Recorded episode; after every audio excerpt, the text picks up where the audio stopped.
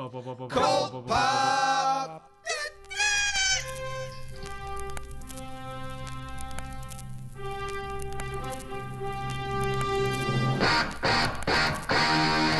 Oh, I got a live one here.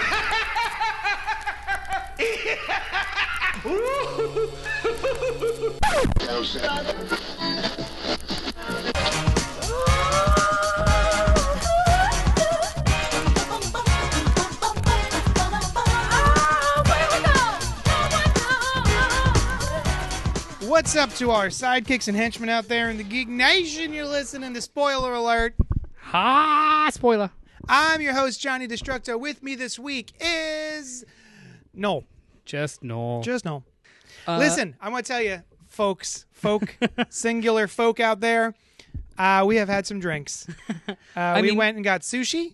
we did We got sushi pizza, and we got um, two words that I didn't think would be well together: Yeah. sushi, Would pizza. go well together. Or I mean, the two words they almost feel like they're the opposite of each other. I hate other. them. I hate the I hate the words sushi pizza together. I thought it was gonna be disgusting.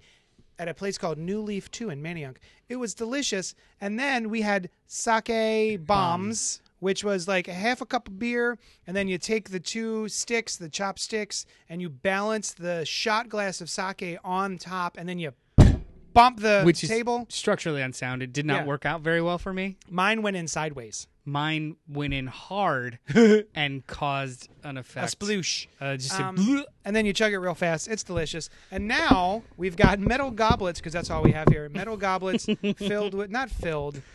Uh, l- um, What is this? My Uh, favorite drink. What is it? it's Tennessee honey, Jack Daniel's Tennessee honey. It's the only alcohol that I can pour right This- out of the bottle. As far as I'm just sip. concerned, this is medicinal. It's for our throats. Yes, for the show to provide you, the listener, with the best show possible. We've already failed at that, but let's keep moving on. Um, It's only been like two minutes of failure. Let's just yeah, we can. We can we'll make it up. This is the part where you lose the audience. Yeah. and you gain them back. Uh, so, um, we uh, are here to talk about this week's comic books. You Can, can you feel me? I'm trying to center. We're here to talk about this week's comics. Mm-hmm. First, we're going to read an email, but even before that, first, first, I received a message on Instagram. I'm going to read it to you now. This was not approved for on air reading, so I'm not going to say who sent it to me, but someone sent me, dude, it's super weird how you replaced Mark without acknowledging him leaving. I've been listening since Matt Adler was the number four. Just, period, feels, period, weird, period. Now, I did not take that as coming at me sideways of like m- accusatory and accusatory tone. Mm-hmm. I just, because I have a tendency to do that. I've in the past had a tendency to read We are people that internalize. where I go, oh my God, this person is like accusing me of something. And then I find out later it was just in my head, I was making it up. But I've read this to several people and they've all been like, oh yeah, no, they're super mad at you. anyway, so what it was with Mark, Mark underscore L underscore Miller, long time contributor to the show, co host, whatever you want to call him, friend. I call him friend. He has left the show. And it's because his schedule, his writing, all his personal stuff is taking up so much time that he's no longer part of the show. I did not replace him.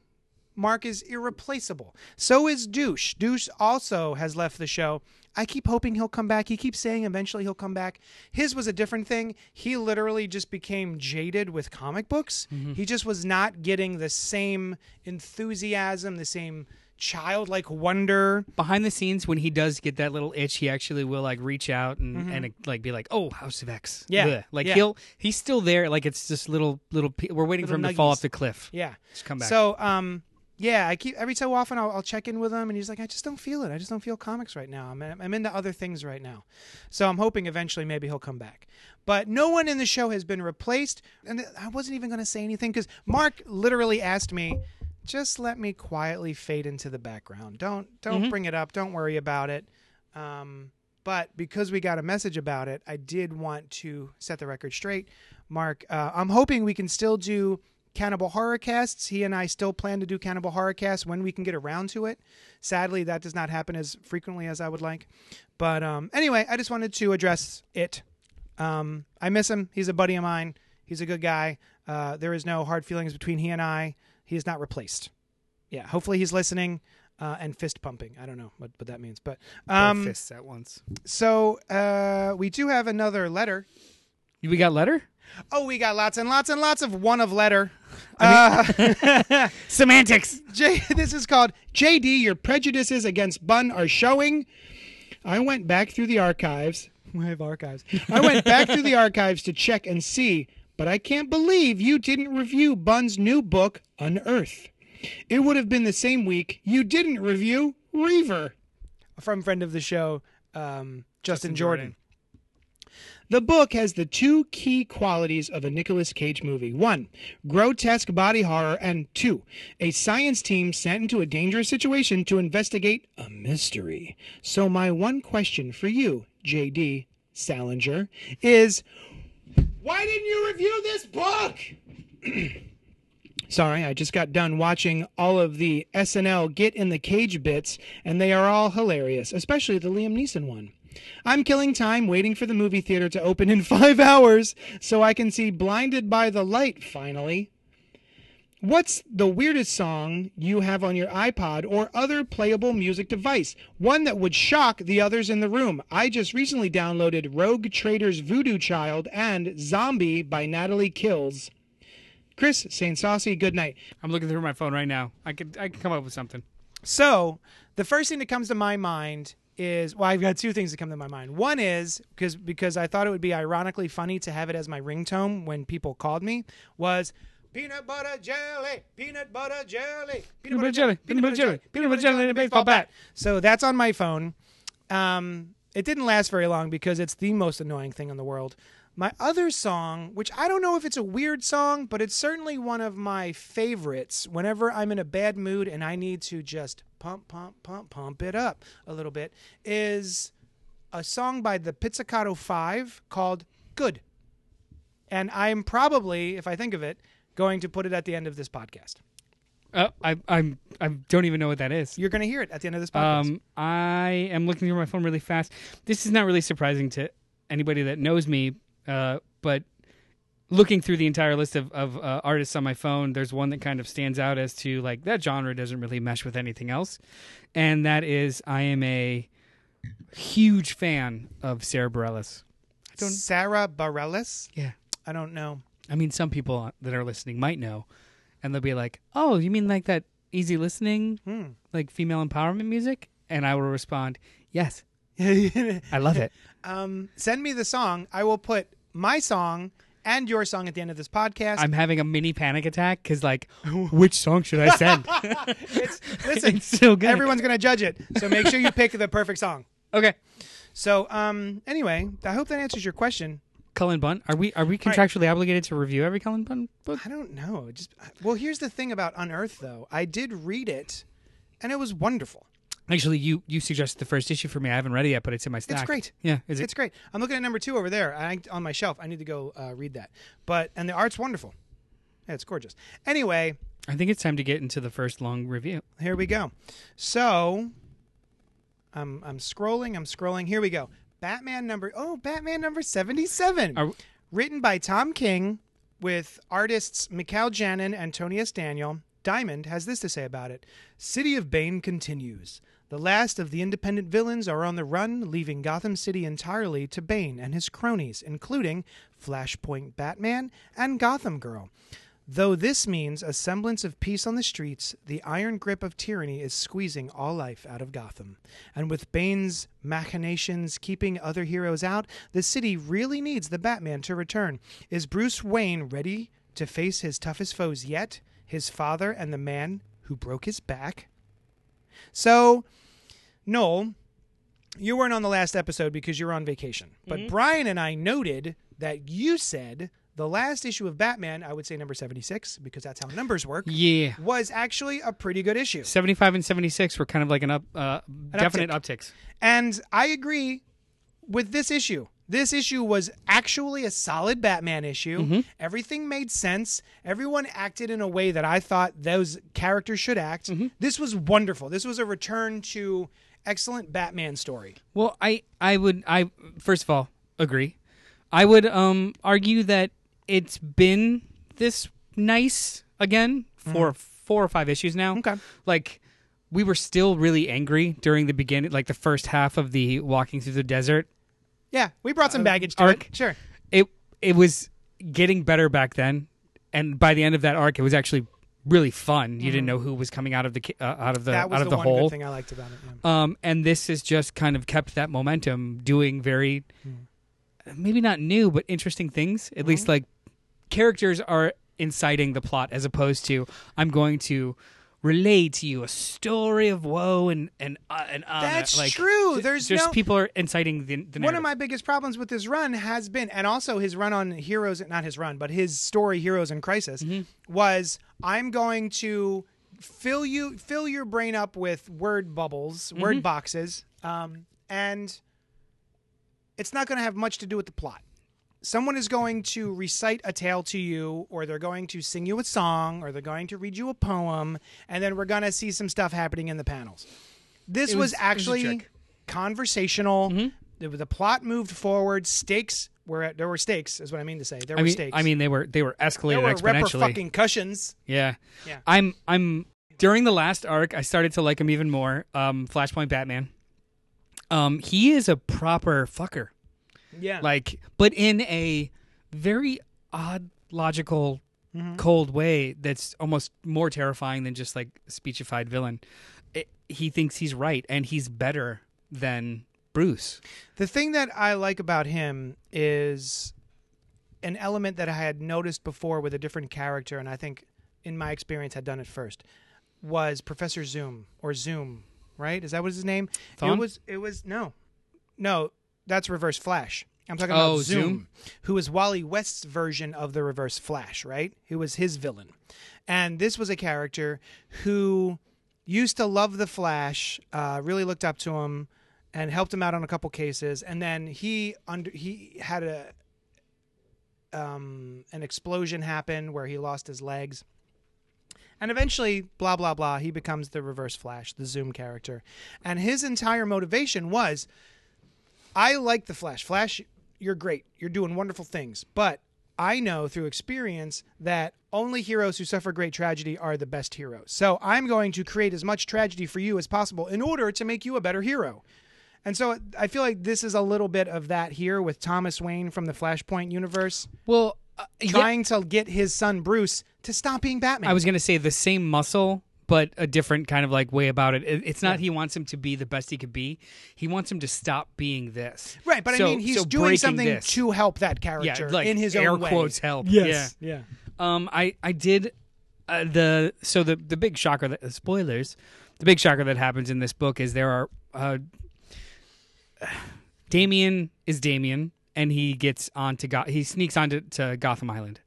Um, is caught has a wonderful creepy interaction with Batman or Uh-huh. Flashpoint Batman, and then the threat is that they will do harm to Alfred if anybody of the Bat family enter into Gotham. Mhm. They did harm to. To Alfred. To They Alfred. did him some harm. Uh, it was a snappy harm Yeah. uh, of the neck variety. Um, I immediately started getting calls about this at my comic shop because everyone wanted a copy of it. Yeah. Uh, because a big thing happened. Mhm. My thing about this is a big thing happened to him years ago with the Scott Snyder run on Batman. Lost he lost his, hand. arm. Yeah. He lost his hand. I don't know how he got his fucking hand back, but it's back.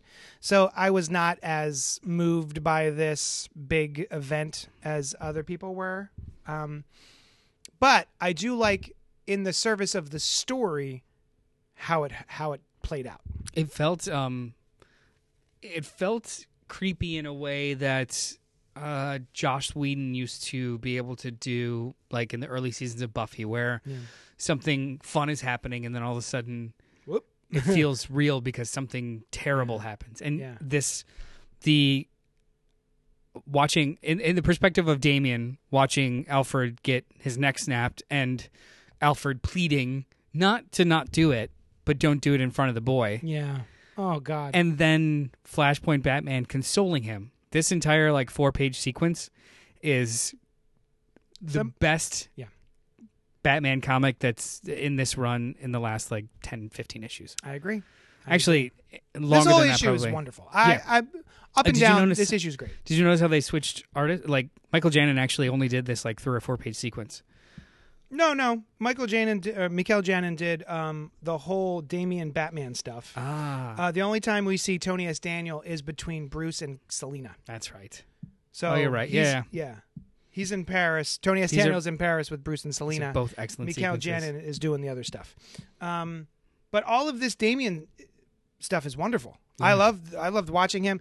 He is one of my favorite Robins, surprisingly. I, I mean, I, I feel like that's an unpopular opinion, but I'm not going to necessarily disagree with you. One of the things that I want to, so I, I fell off of his introduction with Grant when Grant Morrison was writing. One of the things that I did want to do is go back and reread.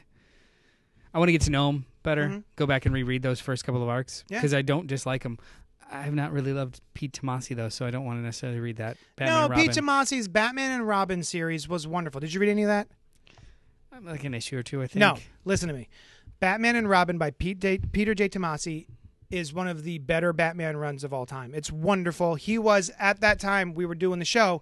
Every every time we talked about it, we said he is the unsung hero of DC. Only now with Detective Comics was I disappointed in what he was bringing.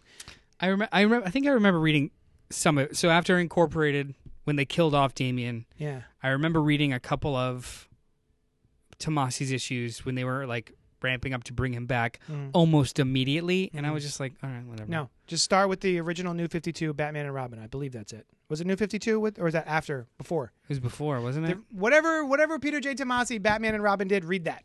They're they're great, I promise you. Mm. Um, no, don't don't no, I'm I'm I pre- I'm scared. don't be don't be sc- I'm scared. scared.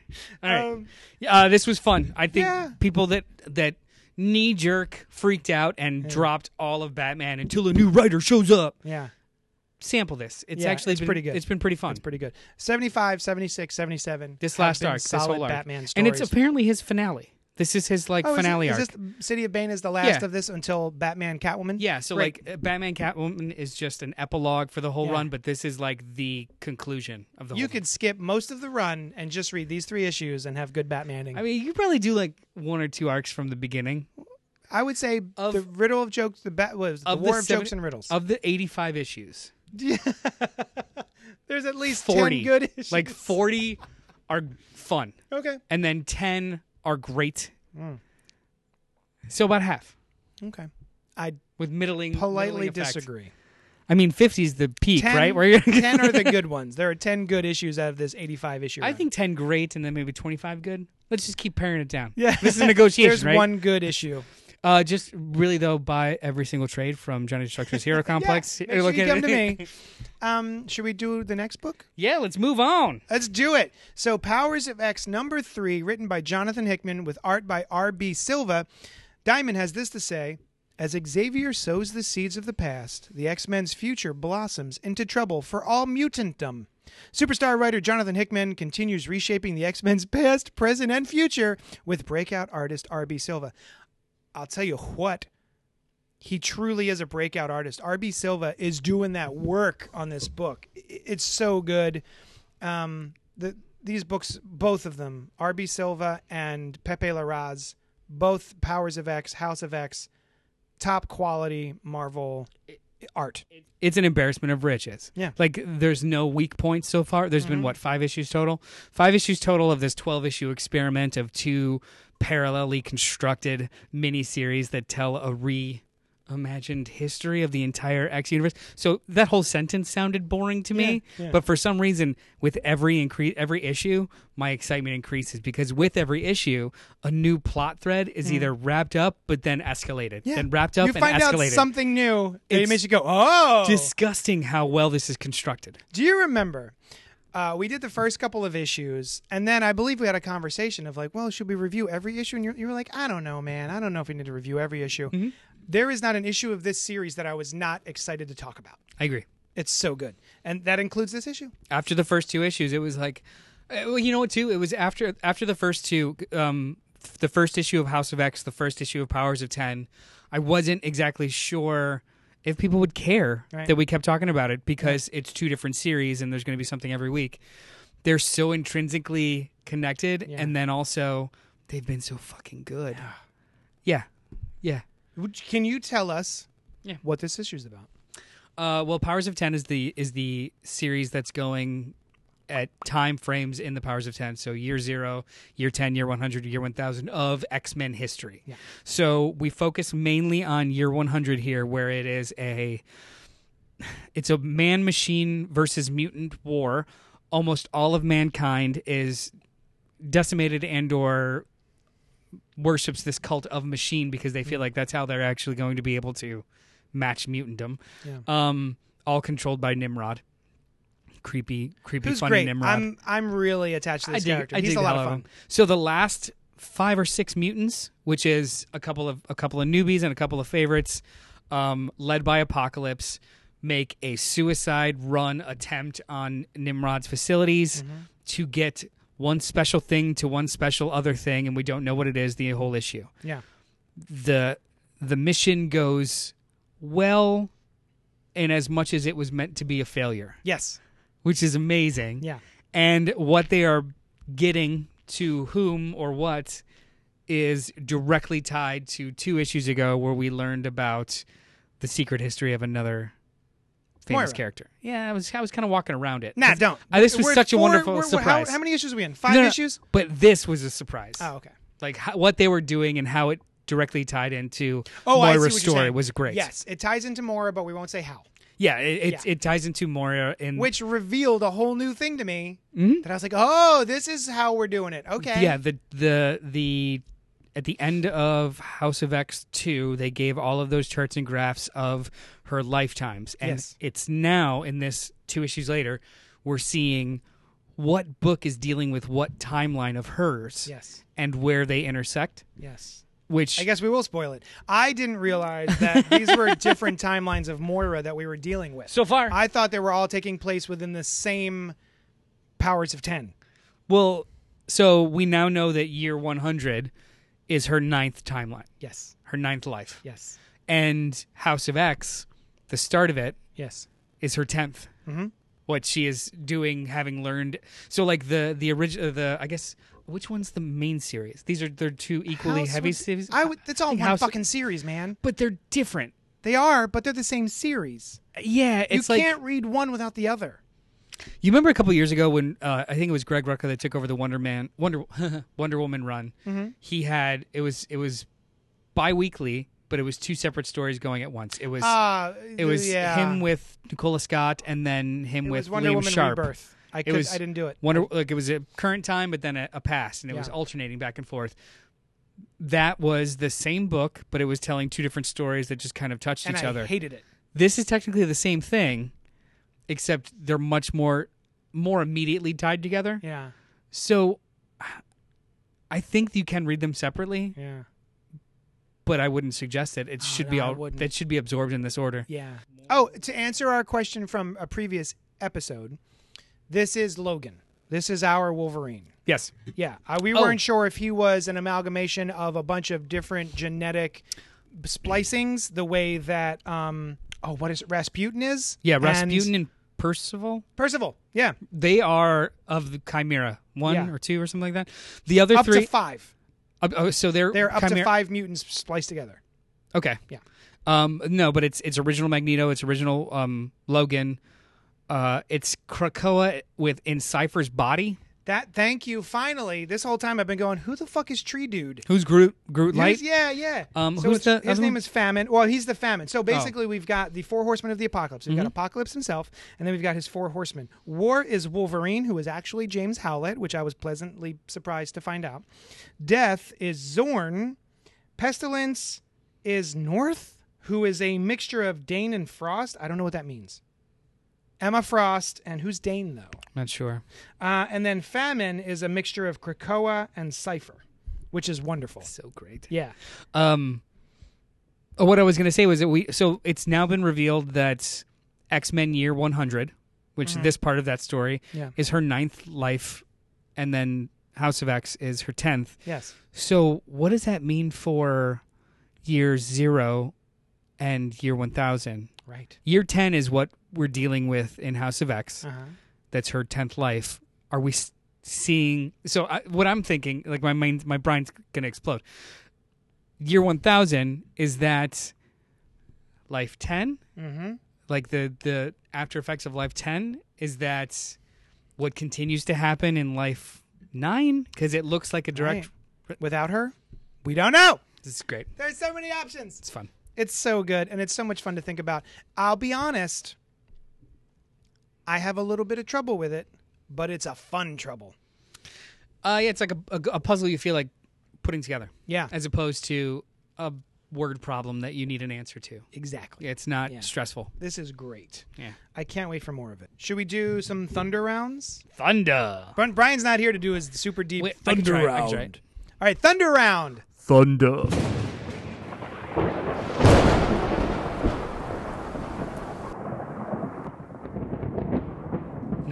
Sounds like a it's not- no, it's sounds like a terrible person trying. We're gonna to do, do, a couple cool. of. We got three thunder rounds. I got to get my phone out, and Noel's gonna do the first one. Which one's Because I just one? arbitrarily decided that, and he's gonna get a 60 seconds to talk about Pretty Violent number one, written by Derek Hunter, Jer- Jason Young, and art by Derek Hunter. You ready? Mm-hmm. I'm doing it. Go. This was fine. Yeah, it was fine. I mean, the concept is cute. Uh, it has to do with a troubled youth hero or a s- superhuman who is surrounded by villains. So her idea of superheroics is actually really quite flawed, even though that's what she wants to be. Um, it's it's hyper violent. It's super cartoony. It's not very funny. Um, I don't really know who it's for. It's it's trying to scratch that same itch that I Hate Fairyland does, where it's it's very adult themed, but it's in a like it's it's a weird uh, cartoony palette. But this it goes like too far in both directions. It's so hyper violent. It's it's actually kind of weird, but it's also so cartoony that it makes it like they just don't mix very well, or it's not juxtaposed very well. I feel like it needs to meet in the middle for it to re- really work. Um, I, I didn't love it. I'm not going to say anything until it goes off. Yeah. Okay, there you go. Um, I agree with everything you just said. I I've seen I what they wanted were it to trying to, be do, funnier. and it Yeah. it's like a good idea, but this this first issue was a little it was a little rough. I think it would be a, a fine cartoon, but I don't think it works as a comic book.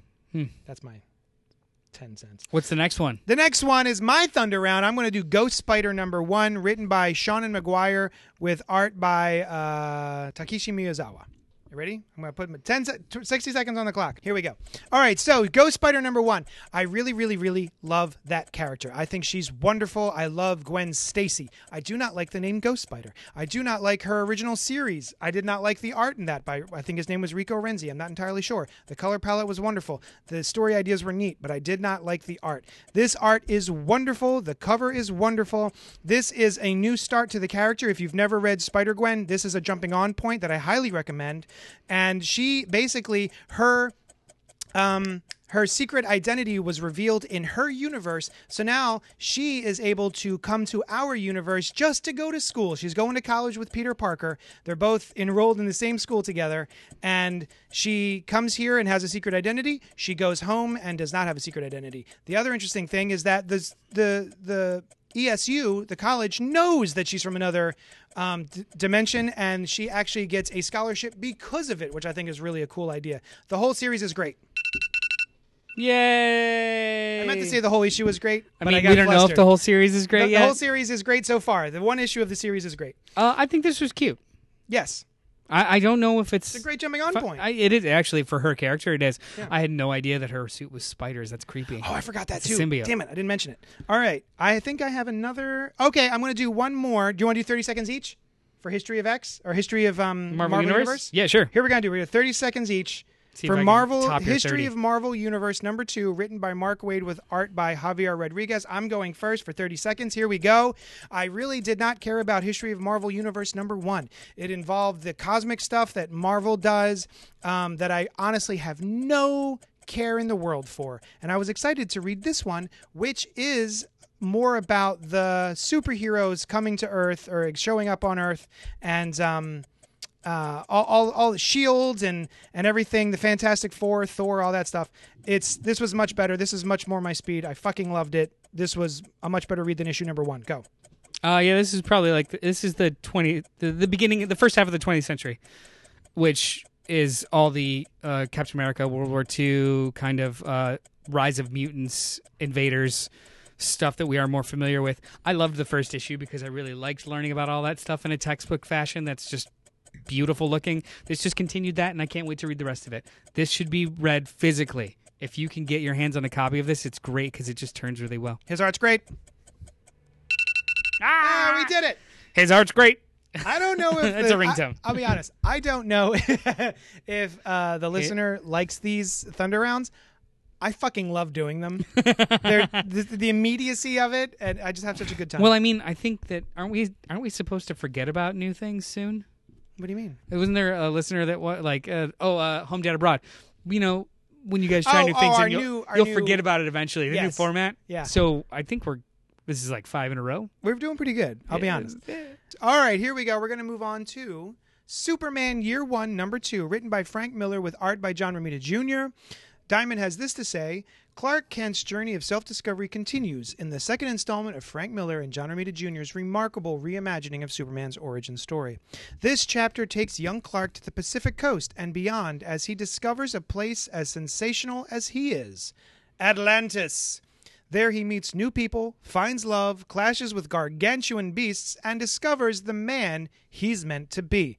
Now, uh, we both sort of enjoyed issue one. We thought it was pretty good Frank Millering, right? Because he has not been delivering anything that I have enjoyed for over a decade. But I believe we both liked issue one. Yes, Noel? Yeah. Um. I had a I had some structure issue. Like Well, it's really hard for me to say that I liked it. I was intrigued by it. I read it all the way through, and I'm glad I did. But I still don't know if I liked it. So it was always about like the next issue, kind of telling me. Uh, or filling in some holes that I had, and it wasn't story holes. It was fine. I actually really liked learning about like the. I loved uh, the first issue. The stuff that I loved the most was the the minutia of growing up uh, with those extra issues or problems or abilities. Yeah. Just the my favorite panel in that entire sixty page book was um, baby Clark had gas and he was flying over the the the weeds in the farm. oh, Yeah, it, the tall was flying over the tall grass. farting? Yeah, it I was. remember that. So, um, uh, at least that's how I interpreted it because Pa Kent actually asked. Martha and Pa are having a conversation in the foreground, and you just like a pop, and then you see baby Kent just kind of like flying up above Uh-huh. the tall grass, and Pa says something to the effect of, "Would you feed him today?" Oh, funny. It was just these cute little kind of like uh, middle America, stern upper lip raising of this exceptional boy that was Yeah. really charming and Yeah. fun. But then it was all mired by this weird um, omniscient narration that I had no idea where it was coming from. There was no delineation or, or distinction of who's talking to who at most times. The age ranges and the years didn't really line up with the art. I wasn't sure what was going. It was it was seemingly simple things that were made complicated for no reason I could tell. it was amateur hour problems. A little bit. that from the production stance of this book, from the lettering, the caption boxes, etc. Right. It was a little off. I feel like that's a little bit better here because we actually get caption boxes with different colors It's better and worse. telling us who is talking here and there very inconsistently. So we're still dealing with the same problem with these caption boxes. That being said, how do you feel of the story of it? Because I was interested enough that this is a thing from Superman origin story that we've never seen before. We've never seen him join the Navy. Mm-hmm. We've never seen him even though he has had trysts with Lori Lemaris, he's had, you know, he's fallen in love. She was a girlfriend at one point and she was a mermaid. We've never really seen this whole Atlantis excursion before. So I didn't know about Lori. Oh, she's a classic character. From So- way back from the 70s, I want to say. After this issue, I do I do understand what they're doing. This is three issues long. It's going to it's essentially going to be the three loves of his life. Mm-hmm. The first issue was all about Lana. meeting and falling in love with Lana. She is not mentioned whatsoever here, Yeah. and it's only like maybe months later. That's a good point. So all it makes me feel is that I, I get that when you're this young, you just your emotions are all or your hormones are all over the place. Yeah. All it is is a weird, um, it's a weird like virtue struggle to hang out with this mermaid. Like he just lets the world pound on him. You don't really know why, just that she's a siren. Mhm. Um, and he just in in It's a funny. weird cocky way, he's just impenetrable Oh yeah, yeah. I mean, it was it was interesting, but it wasn't entertaining. I didn't really feel his motivation in any of this. He's sitting there, he's going through all the motions of lifting the logs and doing sit-ups in the in the water because it's that's the navy, I guess. But like why? It's uh, he he kind of the whole issue. There's only one instance in this whole issue that was interesting when it comes to his his service, um, but for the rest of it, it was I didn't know why. It was it was he kept doing it because he could. Yeah. It's easy. I'll make it look hard. Yeah. And It's easy. Like the entire internal monologue was how easy this is, but you never knew why he was kind of going through it. And that was the first issue too. Like we started talking a little bit about why he would join the service, Yeah. and we came up with reasons as to why he might do it. we did the it's work not for told. Frank. Yeah, but um, there is a really interesting whole thing here where he starts to he starts to feel a bloodlust because that's what his entire training is Well, they right, they keep pounding it into him. which is super interesting. Like I thought that was super interesting, and like coming from a point of, um, he eventually will evolve into this character that does not elect to take life no matter what. Yeah. At least Frank's version, maybe. But why? This is really interesting. He, uh, there's a he he cites a conversation with Pa. Like at first, it's how easily he can do it to stop something from happening. When he's faced with the decision on an actual like wet mission, he doesn't do it, even though he should, Yeah. or from the perspective of his his uh, his superior officer, he should have. Yeah. Um, but he kind of he decides to wash out because he didn't feel he needed to take a life. Like his, I think he's coming to the realization that his his absolute power allows him to not have to, Mm-hmm. and that's the better To decision. find d another way. yeah, Yeah. like he has the ability more than anyone As else, opposed to, arguably, though- to do it. I think my problem is with Spider-Man, you have an inciting event that brings that character to a specific decision that carries through the stories uh, of his comic books. Right? Yeah. There's nothing in here that I get that tells me why, other than uh, I don't have to kill people, so I guess I won't. There's no, and I, but I also him. don't. But I also don't want someone to die so that a hero can figure out how to live. Right? Mm-hmm. Um, I feel like that's a bit ham-fisted as well. I would have liked a more nuanced thing, but I don't feel like I got anything from this. Um, but that being said, I was not disinterested reading the book. Mm-hmm. I think my one big takeaway from the book, as far as a negative would be, you could much in the way that I read Chuck Palahniuk books, and I feel like I could take a red sharpie and maybe erase or scroll off half of the book because it's so repetitive. Mm-hmm. He uses this repetition as a way to beat things into your head. I feel like the same thing is done here by Frank Miller A little bit. he just you could take a quarter of the word bubbles out of here if you just delete the repetition. Well, when you say word bubble, do you mean the caption The boxes? 'Cause caption they- boxes are so repetitive. Yeah, we go in, we go in wet. We're going in wet. Yeah. like tell, Yeah. don't show, or show, don't tell, kind of thing. Yep. And it's so it's so much tell. Everything's it's the grunts and groans echo and echo. It's so hard for them. Everything's so hard for them. You know what I mean? It's just like we get it. It's hard for them. I'm trying to find more. Um, Oh, here uh, when he's with the grenade situation, four seconds. The idiot, hold it tight, hold him tight. Let him see, let them see. Let him get a look at the at the hell, so he won't bring it on. Two seconds, one second. Let him stare, let him see. Like it's Yeah. it's it's almost iambic in a way, um, which Uh, you don't need the air. Let it out. Now breathe the water. It's easy. It's easy. Why, why do we have an extra? It's easy. We got it. It's easy. I like how he's packing and his Superman suit is just out in the open for all of his com- his uh, uh His comrades? soldiers. I was Yeah. gonna say comrades. It's, it's not accurate. His buddies. All of his his chums. Although I did like watching the um I don't know, is he a fucking sergeant? What is he? This guy? Kurtzberg? Kurtzberg. I liked Kurtzberg getting wise to the fact that Clark is something else. Oh yeah, for a for a good portion of the book, we actually switched to excerpts from his memoir. yeah. See now that is great. Well, they We tells you what it was. Yeah, Exactly. He says, This is my journal. And then we read excerpts from his journal, and it's in a different font, it's in a different um, color. But, like, just do that for everything.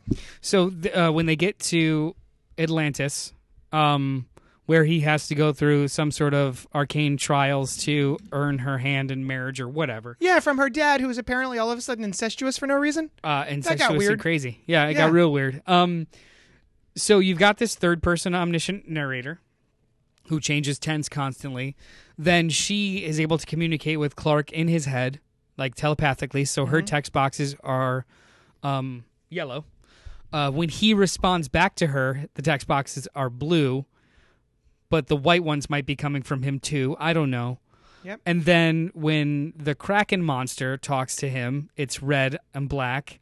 But then also when the King of Atlantis talks back to him, it's red and black. And it's all mixed. And then there's also normal text boxes, normal word balloons with no direction. Yeah. So I guess people can talk underwater, except they don't until they do. Mm-hmm. But when they do, no one's saying anything. It's so weird. It's so weird. That is the biggest gripe I have with this book is that one thing. And that's that's a production thing. They could fix this with color I I it if has they to were be more consistent. it has to be intentional, eh, but I can't for the life of me glean why. yeah. Unless there's a prologue at the end of this whole series of you know a cheesy ass Epilogue? book closing. Oh, sorry, an epilogue of this whole series of a cheesy ass book closing, and you were just listening to the narration of someone who knew everything and was writing this.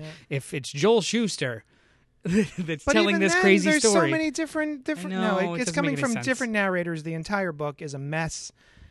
That being said, still enjoyed reading it. I still enjoyed reading it. Yeah. it's a weird thing to say. I understand. It's Um, it's it's a fascinating mess right now.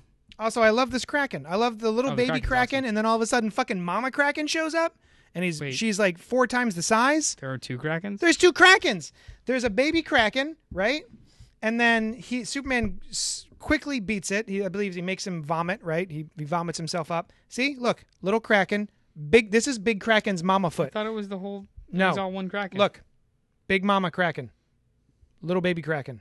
wait, See, Big that's Mama, where's the little one in comparison? little one. No, I know, but I thought that was just the head of the same thing. Nope, it's this. It's it's the her slamming her fist down.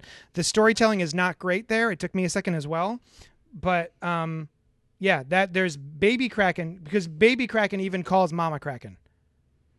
Mother, come save me. Yes. I got it. Yes. This- so then all of a sudden, huge fucking Kraken. I love the up. character design. This makes me angry though. That you didn't know that? Yeah. Yeah, of course. No, it took me a second to figure it out, which I oh, should now not. they're both swimming away. Yep. God damn it. Um, but so yeah, I don't know. There's only one issue left, right? All of these Black Label books are only three issues. Well, these ones are. Yeah, I I- think I don't know if they're all going to be three issues. As but much these as ones this so is far. a problem, I kind of feel weird that there's only one issue left. well, I guess it's going to I wind mean- up with him in, in Metropolis by the end, but Well, it I'm feels su- very rushed. so I assume there's going to be tenuous relate like connection to this issue to the next, mm-hmm. and they'll probably skip so many things, Yeah. like the end of a relationship, as they did with Lana, and it'll just No, be No, we about got him. the end of no, we got the end of Lana's relationship. They said goodbye to each other. He was on his way out, and he he. I like that he had to use he had to figure out how to use his that wasn't a, telescopic that wasn't goodbye. That was in a, I'll see to you soon. see her. That was when I see. Read I it again. know. That was I'll see you soon. When you come back home, I'll see you Oh, again. Erik Larsen, uh, artist and writer, creator of Savage Dragon. Mm-hmm. I follow him on Twitter. He's wonderful, and he will do these tiny little um, commentaries on comic books, on art style, on panel layout, on the way word bubbles work, and he'll just for the for sh- shits and giggles, just do a Twitter thread about it. Mm-hmm. Uh, the neat thing about issue one that he found was, and it took me, I didn't even realize what he was showing me until someone, I read down the thread. So we're looking at the page of Clark getting on the bus, and you see the bus and you see the windows. And it says, the windows don't open. The next page is Clark Kent having opened one of the windows and is leaning out smiling. And it took me so long to realize that, but it was like, yeah, it's inconsistent. I thought that was just a neat little tidbit, right? Um, oh, and the the next cover is Superman straining to hold up the Daily Planet um, globe. So yeah, we're definitely getting Metropolis by the end of the next one. I just feel like this could have been six issues, and it could have been No, I wouldn't more- tolerate it six. if it was structured better. That's a lot of caveats. Yeah. I enjoy reading it. I don't know if it's good. No. Yeah. I love John Romita's art. Mhm. I'm I don't love it. I do. I think it's pretty good. well, I mean, this instance of it, pretty good. This is the best I've seen I him in a long love time. his art. I loved his art in Amazing Spider-Man when John Romita, no, That J. was like Michael 20 years ago. Straczynski was writing it. That was peak JRJR for me. I'm trying to think my favorite. But like JRJ. even in the Actually, last I loved his run of Cap with uh, Remender. Oh, I, I only read the first issue. I loved couldn't- it. I couldn't do it. Absolutely loved it. Yeah. yeah. It was it was batshit wonky. It was great. Yeah. Um. All right. Speaking of batshit wonky, Superman's pal Jimmy Olsen number two, written by Matt Fraction with art by Steve Lieber. Diamond has this to say: Only Jimmy Olsen knows what Superman's secret superpowers truly are, and now those mysteries are finally will finally be shared with you. And only you. Don't tell anyone. And Jimmy won't have any of his pals' super abilities to help him get out of his latest jam as he hits the dark and dirty streets of Gotham City. Preamble I did not care about issue one. I thought it felt disjointed and hard to follow, and there was a bunch of different segments that didn't seem connected. But I am so glad that I read issue number two because it really starts to put everything together in perspective. You're starting to see why certain things were happening in the first issue that I may not have been aware of. For instance, the very first story with uh, Luthaius Alexander and was it Joachim Olsen? Joaquin Olsen. Yeah. Yeah, which there was a uh, typo here in the Joachim Olsen in the um, title of the story is J O A C H I M, but then when someone calls him by name in the second panel of the second page, they spell it J O J A O C H I M. So that's just a Well, little thing you I know what? For review over. Yeah, we're done. Fuck they it. failed. Yeah. This is garbage. DC fucked it up. This is garbage. But this was a bucket of fun. this was a cherry on top of the Sunday that was this week's comics. This was so enjoyable. And I really loved the first issue, to be honest with you. Steve Lieber and Matt Fraction.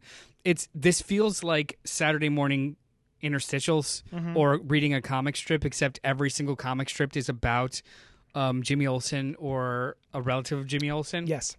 and they we now know in the second issue that they now continue separately of one another. Yes. So it's like reading a bunch of short stories, but the short stories are are Bless you. Got another one? Here- but the short stories are carrying on almost like reading dailies. Yes. which is so Which I, fun. I didn't get from the first issue. I didn't either. I was thinking that I, I wasn't sure if there was going to be another like pack of five or six two or three page one st- uh, one shots, which could have been fun, but I wondered if it was sustainable for twelve issues because this is a twelve issue maxi series. But this is so good. I feel much better about it this issue. I, I'm excited for all 12 issues now that I've read the second issue. Um, I hope that other people have done the same thing. They read the first issue and, despite their misgivings, have read the second one because the team is really great. It's Matt Fraction and Steve Lieber. They are both excellent at what they do. So I was surprised at myself for not enjoying the first one.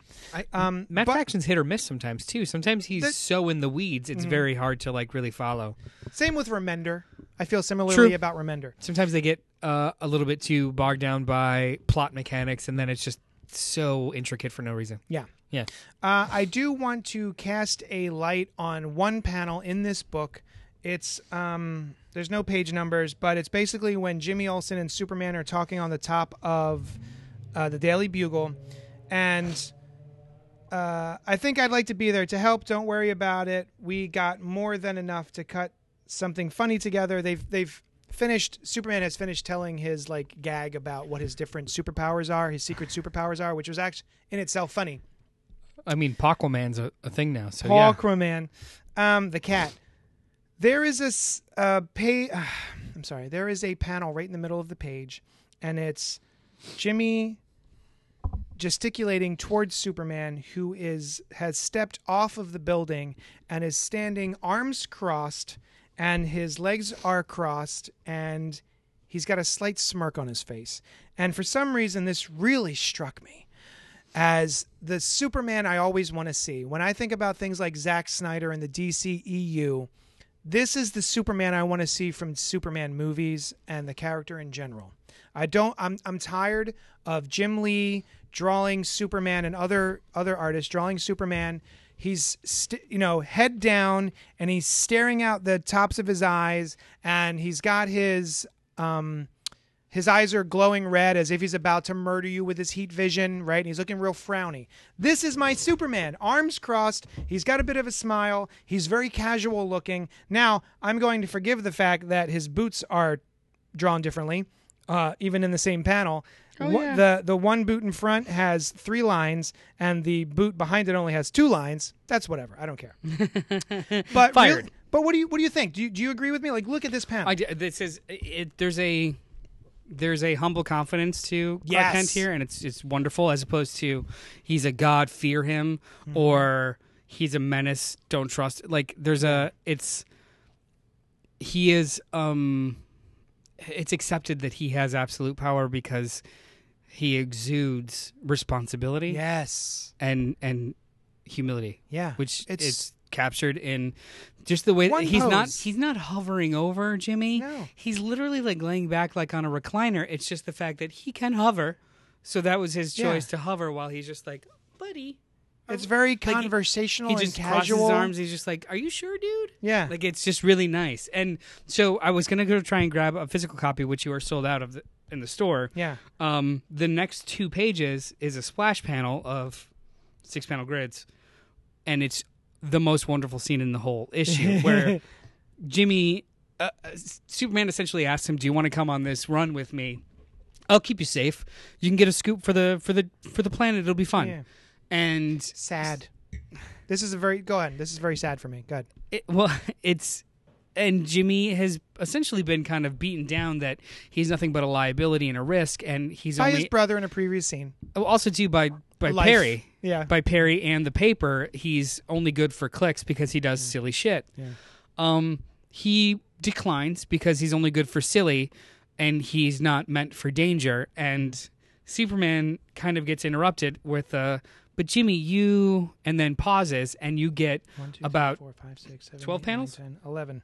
11 panels of the various bits of danger and heroism, whether they be wacky or intense, that Jimmy Olsen has put himself in in the last 80 years willingly, Yeah. including a war correspondent.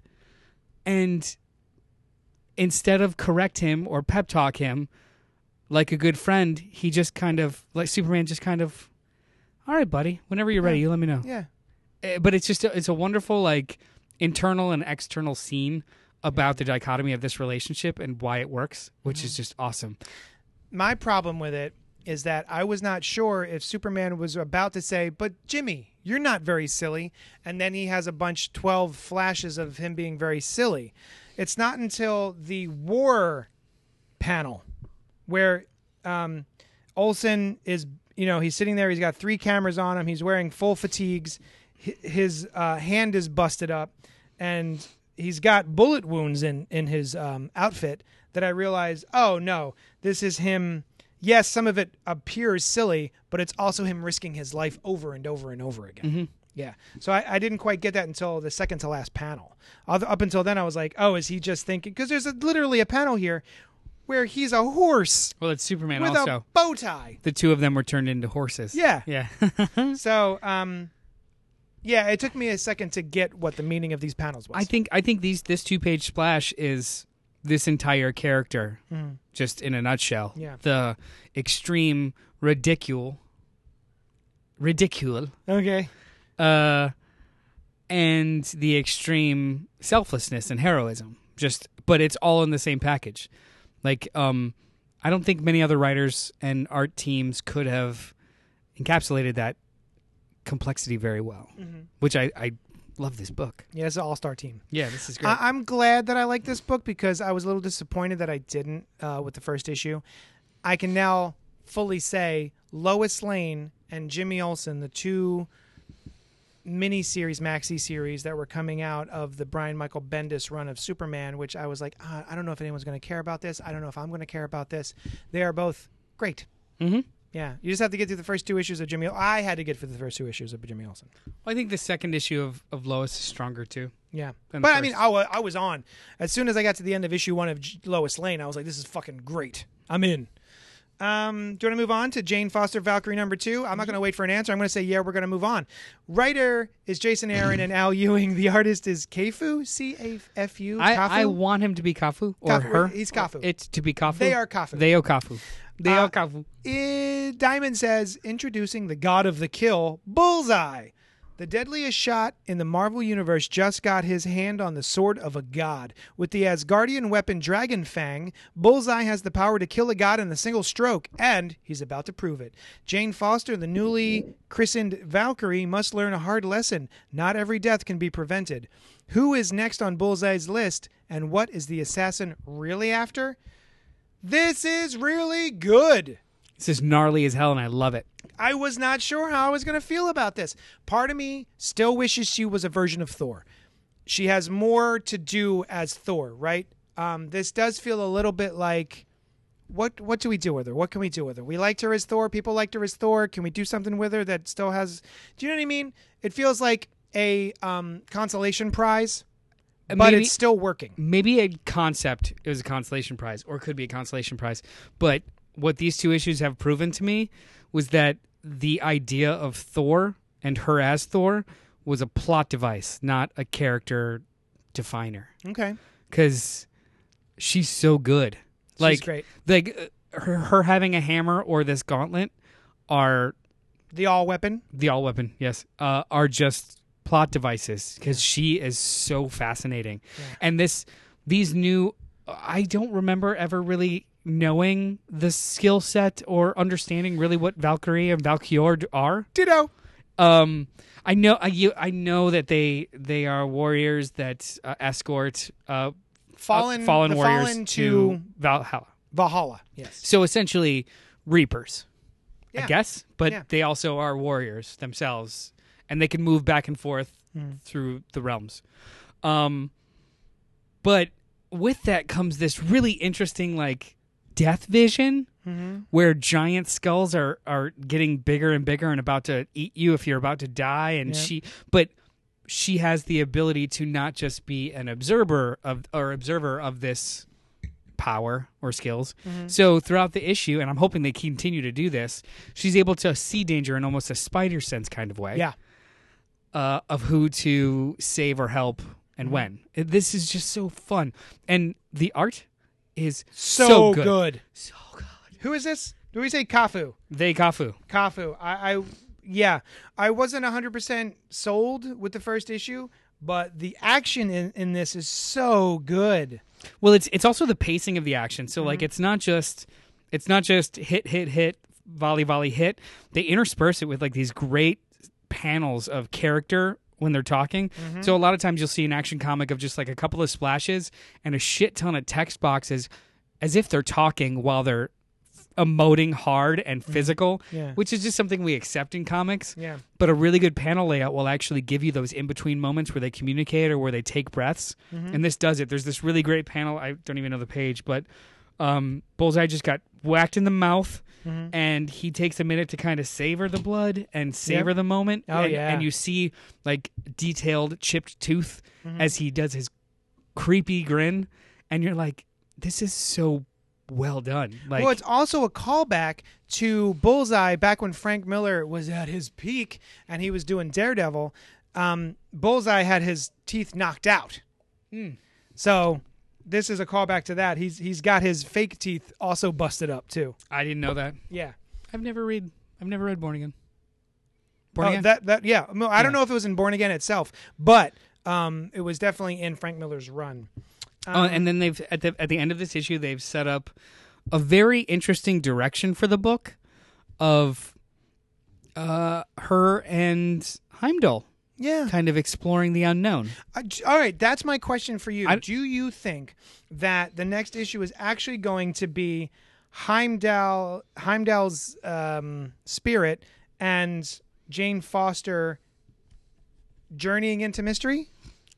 At Or do you think this is going to be like this is just sort of a um uh what's the word I'm looking for? Um just a setup for like what's going to happen in between issues. So I know I know Jason Aaron is only a co-writer, maybe a plotter. Um I think at least for the rest of this arc we will have kind of this tag team Mhm. where she, I think she'll eventually take him to Valhalla. Um, and I think that the next arc or a little bit after that, they'll start to readdress some of the uh, questions in the death site and why Bullseye has even been a part of this. Mm-hmm. You know, there's that there's a, there's an outlying kind of question as to how Bullseye was even brought into the fold when it comes to the sword being available and Yeah. how to use it. So I think there's I think they're seeding a bigger story, Mhm. but this is just going to be like the small pieces getting there. I do love. I love this scene where Heimdall is fading. He's dying, Mm-hmm. and it's not something that has occurred to me. But he says, "Don't take me to Valhalla. I don't want to go there. I have seen. I, he's he's he can see everything. Mhm. He's seen everything he wants to see. So he's even seen Valhalla and what happens there, and he's experienced it just by seeing it. So he doesn't really want to go there. He wants to go and see things that even he, an all seer, has never seen." and that's why it's that's i mean that was kind of a cute little journey into mystery like it was a little bit of an eye roll but also kind of cute I was, I'm not quite sure how I feel about it. I did kind of go ugh, but also kind of like yee. um, Um, I did. I do like the idea too. Like they're they're almost setting her up as they're setting her up as a I guess special. Like Heimdall actually mentions too. Like she may be the only one who is able to do something this big of an ask because she's the last and the first at the same time. So where they're going to go or where she's going to take him, I have no idea. Like outside of the nine realms, where the hell is that? yeah. Also, fucking props to the all weapon. That's rad. I'm, It's I'm, super I'm, rad. st- I still can't figure remember how to pronounce it. Um, Mergen Schmergen? Mergen Schmergen. Uh, Björn Dern. It's under Undjarn. Undjarn. Undjarn. U N D R J A A. I'm sorry. U N D R J A R N. Undjarn.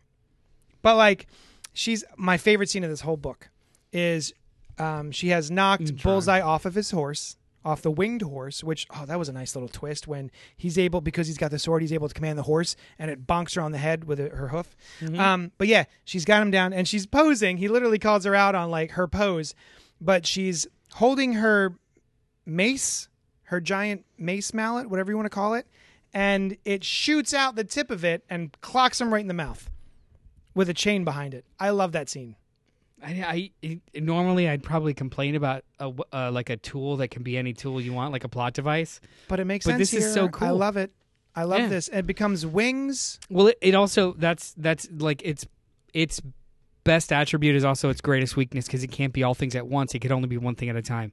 So if she has if she needs wings, she doesn't have the mace. If Yeah. she needs the mace, she doesn't necessarily have uh, like it's it's a it's binary. It can't Yeah. be everything at once. So which is cool. Very cool.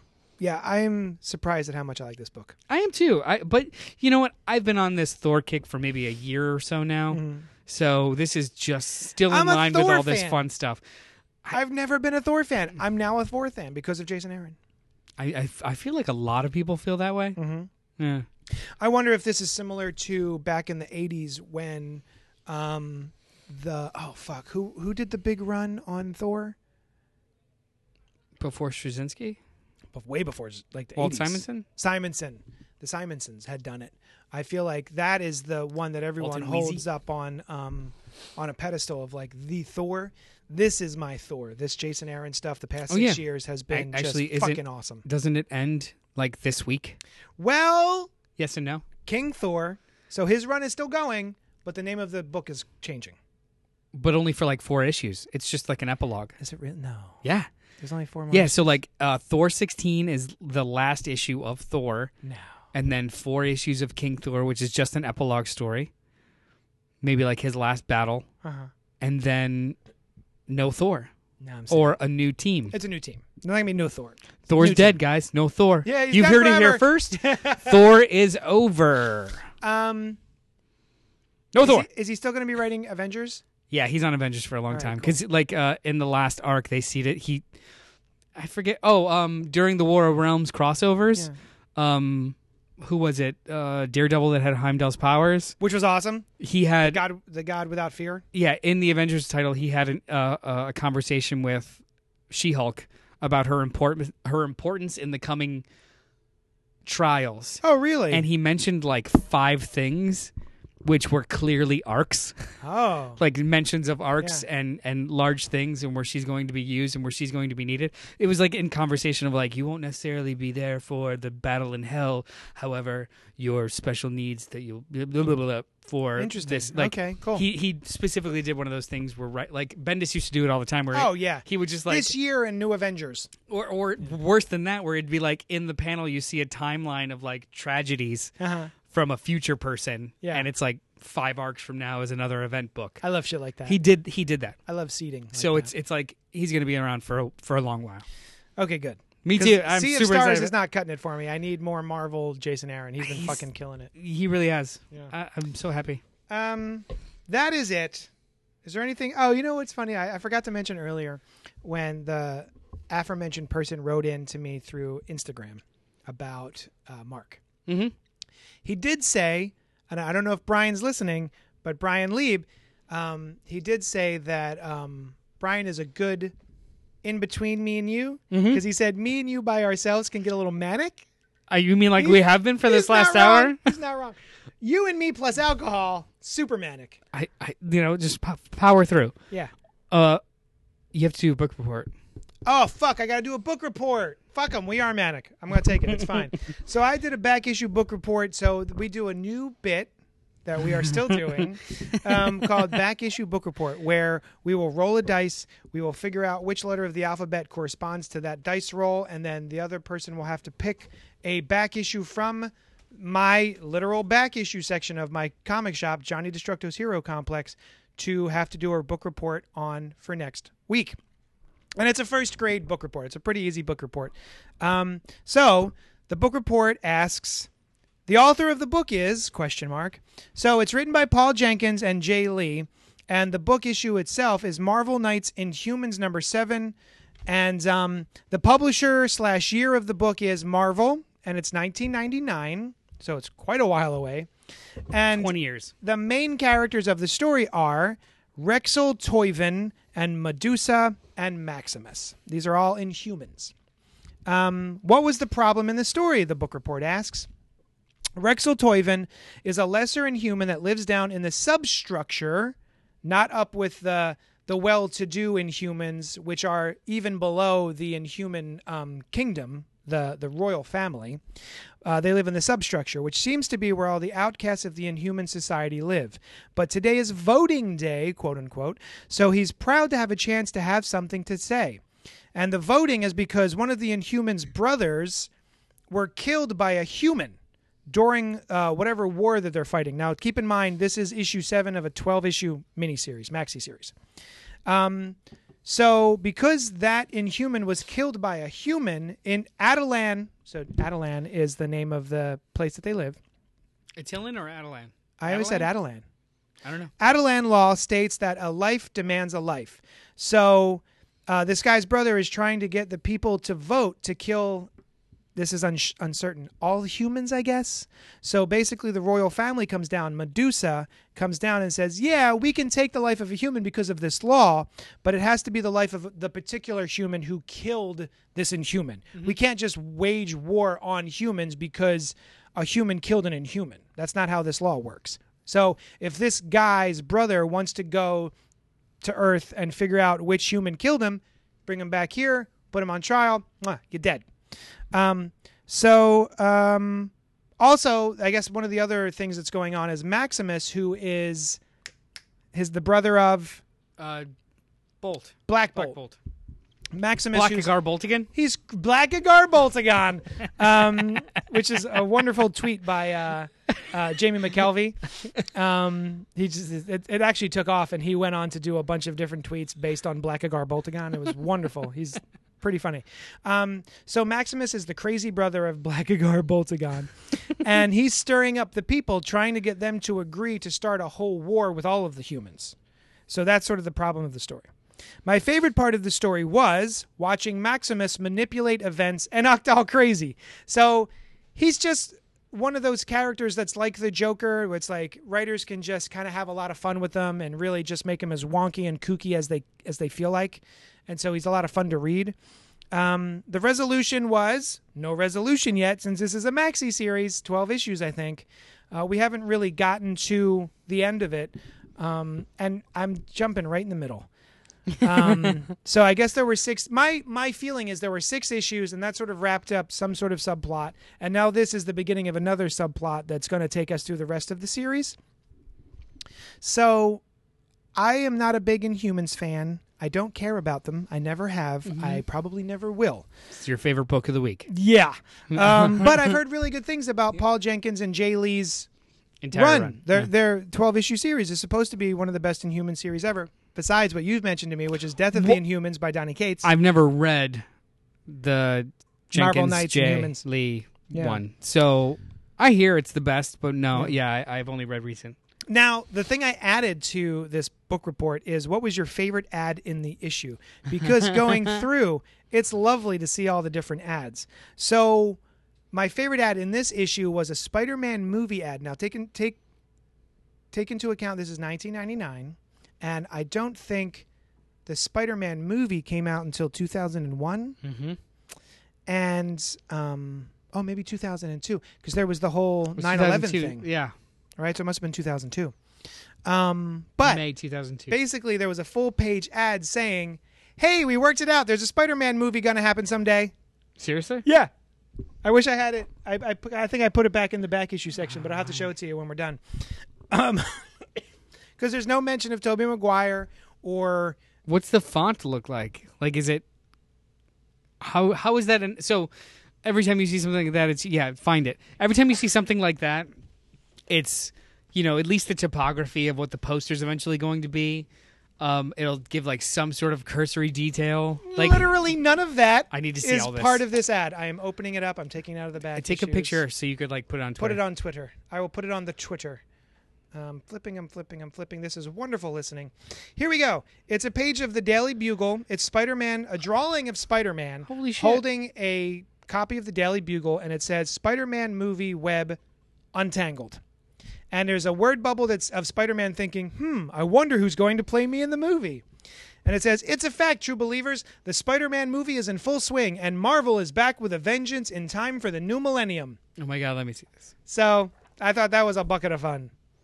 It tells you literally nothing Oh wait, actually, if you read the the copy of the, if you read the text, of the article. Sony Pictures Entertainment and Marvel Enterprises announced today that years of being bound in red tape, the first ever Spider-Man live-action movie will finally be made. J. Jonah Jameson, publisher of the Daily Bugle, responded by stating that he plans to boycott the Spider-Man filmed entertainment franchise and all parties involved in the deal. And it goes on. It tells This you is- literally nothing. It just other tells than you the movie's movie gonna happen. someday. This is one of those ads too that might have pissed me off back in the day, where it's an ad that looks like a comic. Yeah.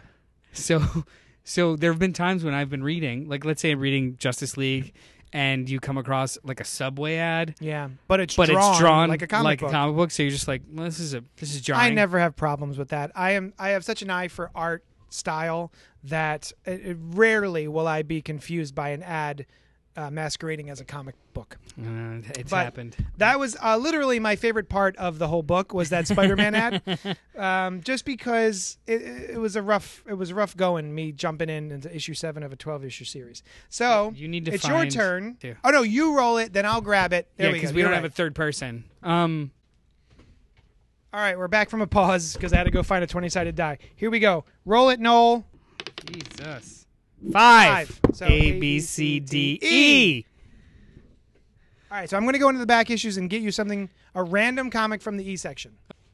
All right, I have gone into the E section of the back issues. I have pulled you a random comic book. Not and it- looking. it is. What is it? I'm going to turn. Oh, do you want me? To, do you want me to look at it or? do I'm you not want- looking. All right, I'm going you to tell, me you. what it is, and I'll look. It is Excalibur Uh number one Oh. from Marvel Comics huh. by Claremont, Lopresti, and Adams.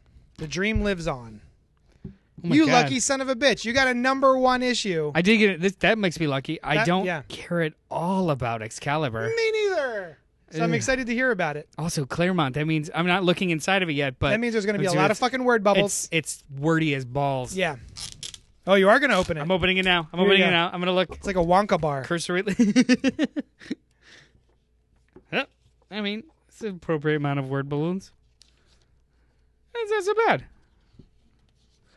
I hope this is. Oh, and I'm sorry. So far, season one uh, of Samurai Jack on DVD. Nice. I like it. All right, yeah, I'm down with this. Uh, I um I'm in an X Men kind of life right now, so that's nice. So far, there are four different Spider-Man Two ads. Oh my god. Oh, it's a skateboard. One for a skateboard, one for a magazine, or two for a magazine, one for a skateboard. Can't wait for the next one. Nice. This All is gonna be fun. So that's that's going to be your back issue book report. That is the end of our show. Thank you so much for everyone who made it through this. It was a lot of fun for me because I was drunk. I hope you enjoyed it as well. Um, if you want to help out the show and buy us more drinks, uh, you can go to Patreon slash Johnny Destructo or Ko-fi slash John- dot com slash Johnny Destructo. That's ko dash fi dot com. You can give us a tip monetarily uh, and help the show out that way because we could use it. It, it would help a lot. You could, if you if you can't give to the show monetarily, please go onto iTunes or wherever you get your podcasts and rate and review us. Say something nice about us. Share us with a friend, uh, and that would help us out too. Um, honestly, because I'm I've had a couple drinks, I want to say thank you so much to everyone who listens. It means a lot to me that you guys show up, that you write in, that you tweet at me angrily uh, about things that you think uh, I've done. Um, it's it's all wonderful. I do love all of uh, the attention. Yeah. I don't know how else to Ta- put it. Taking and giving shit. It's just it's a privilege. Yeah, it really is. It's a lot of fun that we get to do this uh, and hang out with my friends and talk about comics, and people actually respond. So it means the world to me.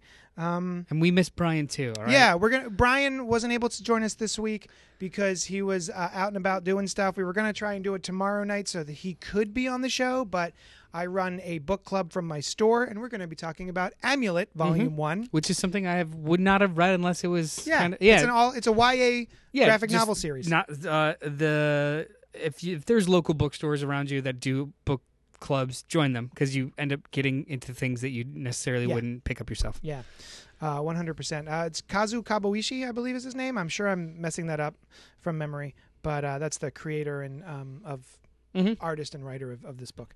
Um, that's it. I'm rambling. Love you guys. Thank Thanks. you so much, and we'll join. We'll talk at you later. Bye. We'll join. I'm gonna join I'm at you up. later. I'm gonna We'll talk. join at you I'm gonna talk with you. Joins. God damn it.